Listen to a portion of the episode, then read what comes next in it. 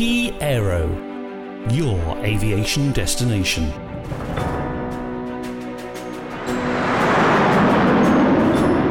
Military Aviation. Hello, and welcome to episode 22 of the Air Warrior podcast. I am your host, Richard Thomas, and coming up this week in the latest of the modern military team's fireside chats, we discuss some of the main headlines from the IDET 2021 exhibition in Brno and detail the fluctuating fortunes of Italian aerospace firm Piaggio. All of this coming up a little later on in the show. The news this week. The production rebaseline of the F 35 Lightning II stealth fighter program is not expected to impact the delivery schedule of UK aircraft currently on contract following the publication in late September of a revised industrial output by Lockheed Martin. In a release published on September the 27th, F 35 Prime Lockheed Martin revealed that it had agreed with the Pentagon's F 35 Joint Program Office the number of aircraft across all three variants that will be produced in the coming years. The rebaseline has been conducted in a bid to recover from a shortfall in aircraft manufactured as a result of the COVID 19 pandemic. The agreement stated an output of between 133 and 139 aircraft this year, 151 and 153 aircraft in 2022, and an anticipated delivery of 156 aircraft beginning in 2023, which would be maintained for the foreseeable future. Speaking with the Air Warrior podcast, the UK Ministry of Defence spokesperson said that the country would receive three F 35B jets this month, six in calendar year 2022, and seven in 2023. The UK at present has received 21 F 35B fighters, and the contracted delivery of all 48 aircraft will be completed by December 2025. The creation of a NATO standard training area in the open spaces of Canada with a direct flight corridor to the British Army Training Unit Suffield or BATUS Range could offer militaries with limited access to available airspace the prospect of an air land training environment with unmanned aerial vehicles up to Class 2 in size. In a joint announcement in mid September, 360 ISR and Canadian UAVs agreed to jointly offer a US training area with Transport Canada approved detect and avoid capability to provide an end to end solution to prospective customers, particularly military operators of unmanned platforms. Speaking with the Air Warrior podcast recently, Sean Greenwood, president of Canadian UAVs, and Ewan Stockbridge Syme, president and CEO of 360 ISR, stated that too often a UAS is procured by an operator without the creation of a pathway to leverage the platform's capabilities, a shortcoming of not having access to a more comprehensive training package or indeed space in which to test concepts of operation.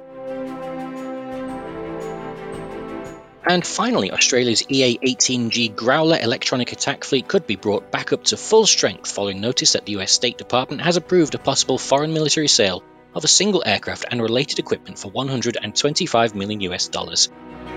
As the only other country outside of the US to operate the type, Canberra's original 12 strong EA 18G fleet is a key element of the Royal Australian Air Force's electronic warfare capability.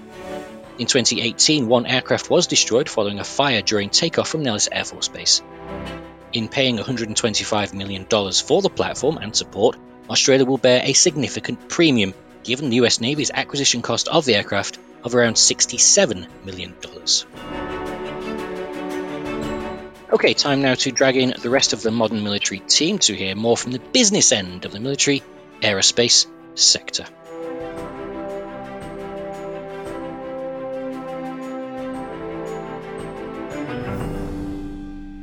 Let's turn to our fireside chats to discuss some of the most important military aerospace news over the past week or so and introduce Group Editor at Large Alan Warnes and Deputy Editor Caleb Chapman. Hi to you both. Hello there. Hello. Hi. Alan, let's start with you. You've been out and about again, enjoying air shows and exhibitions, and I think you're at IDET 2021 this week, weren't you? Or last week, I should say. Yeah, I went down yesterday. Yeah, it was uh, to Brno uh, by train, which was very, very pleasant. And it was a, it's a good show. I mean, it's a mix of not just aerospace, but also uh, land vehicles. And there was plenty of land vehicles there. And also some interesting things uh, in this hall if you as you wandered around. For example, I went to the Pakistani company, GIDS, and they're Global Integrated Defense Systems. And uh, they had the Shahpar Mark II picture on the wall. So I looked quite closely to it, and they, they said, "Are you interested in this?" And I said, "Yeah, I am actually. I thought there was a an ARM version coming out," and they said, "Ah, yes, you're right." And we talked about it briefly, and it, it appears that the ARM version is made four flights so far with their two 45 kilogram Burak air to ground weapons, which was uh, quite impressive. And uh, GIDS don't usually give too much away.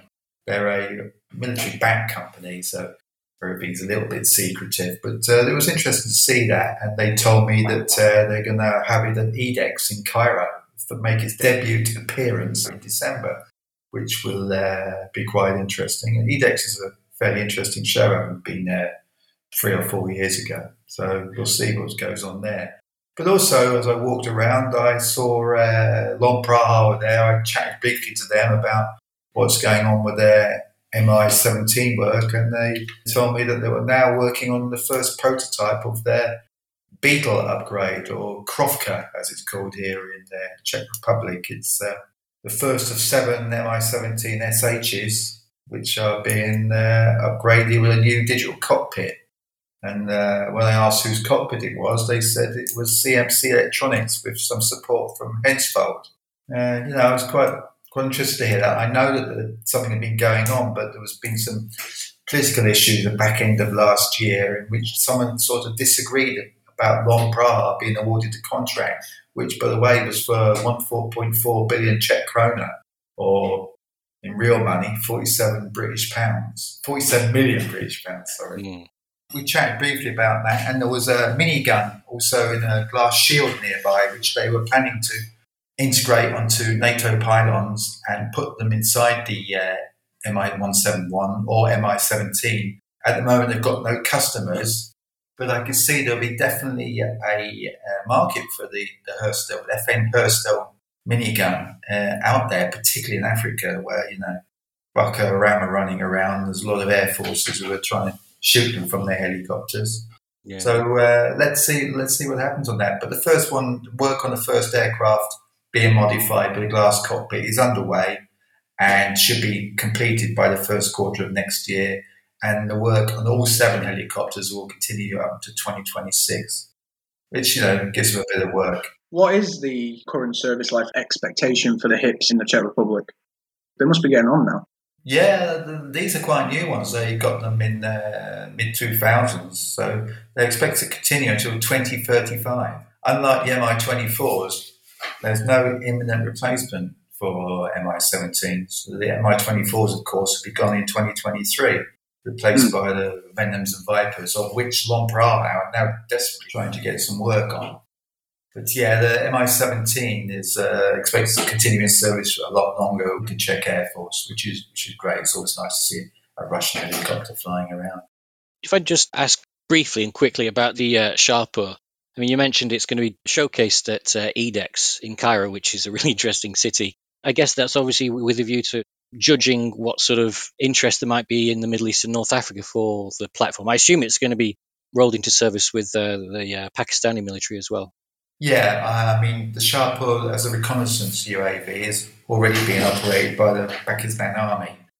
Uh, when I asked them about the export potential, they said our markets are usually domestic, but we do have an X amount which we uh, proportion of the UAVs or combat UAVs, which we would be willing to export. And of course, there's a lot of conflict going on in Egypt right now, so uh, it could come in quite handy in Egypt. Yeah, indeed. Watch this space. Okay, Caleb, over to yourself. You've got some developments from Piaggio and Unmanned Systems. Yeah, so Piaggio obviously hasn't particularly been in the best of situations since 2018. But on October 1st, the Italian uh, Ministry of Defence decided that they wanted to buy six new uh, P 180 Avanti Evos, which will be used by the uh, Italian Air Force. But the deal's about 171 million euros. It includes six aircraft, full flight simulator and an extension to the maintenance contract for the engines, so engine maintenance and such.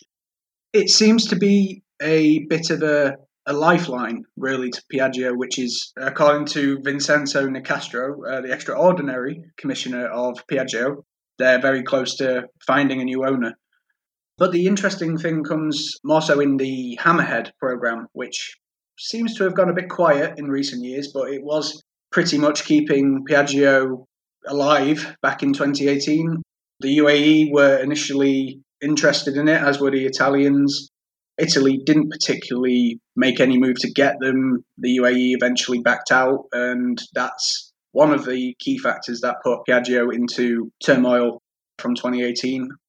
While no one's really saying much about Hammerhead, it's looking like Italy, uh, who were going to get about four examples, I believe, they're looking like they're not going to be pursuing that anymore. So it looks like Hammerhead is dead.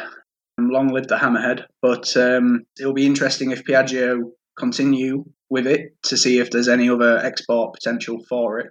However, at the minute, the Italian government still haven't really come out to say they're going to get them still. Um, I don't actually believe the Italian Air Force is in that much need for them, and I think they've openly said the head of the Italian Air Force at some point basically told the Italian Parliament that they have no need for them. So it'll be interesting to see what happens.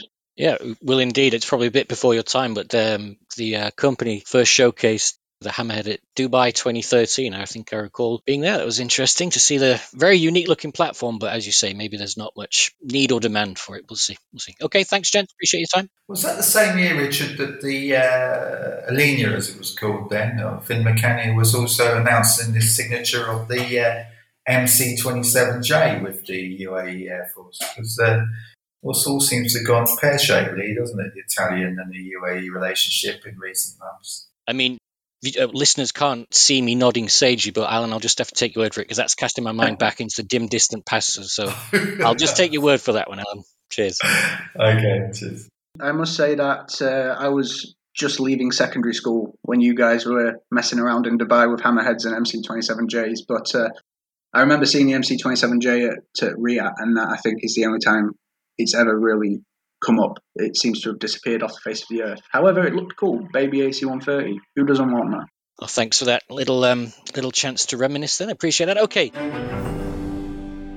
For our listeners, if you'd like to know more about the topics discussed today and all the rest of the news from the air and space domains, please visit the Key Aero and Air International websites. But for now, until next week, thanks for tuning in. This has been a podcast from Key Aero, your aviation destination. Remember, visit www.key.aero for more of the same. Thanks for stopping by, and we hope to catch up with you again soon.